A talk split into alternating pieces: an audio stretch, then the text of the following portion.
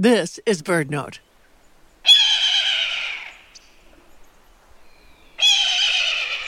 After hawks and eagles, some of the sharpest eyes belong to hawk watchers, experienced spotters who count raptors during spring and fall migration.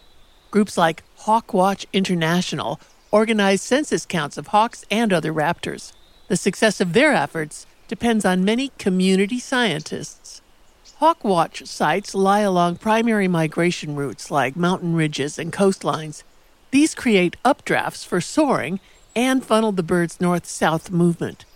Different species peak at slightly different times.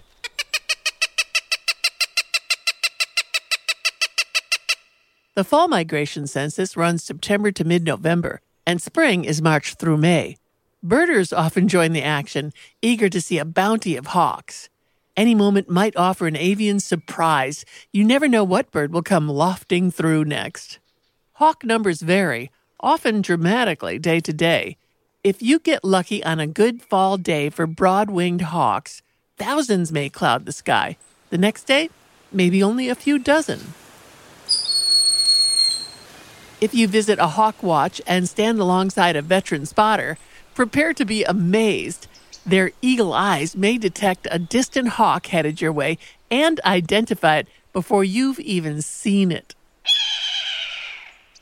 For BirdNote, I'm Mary McCann.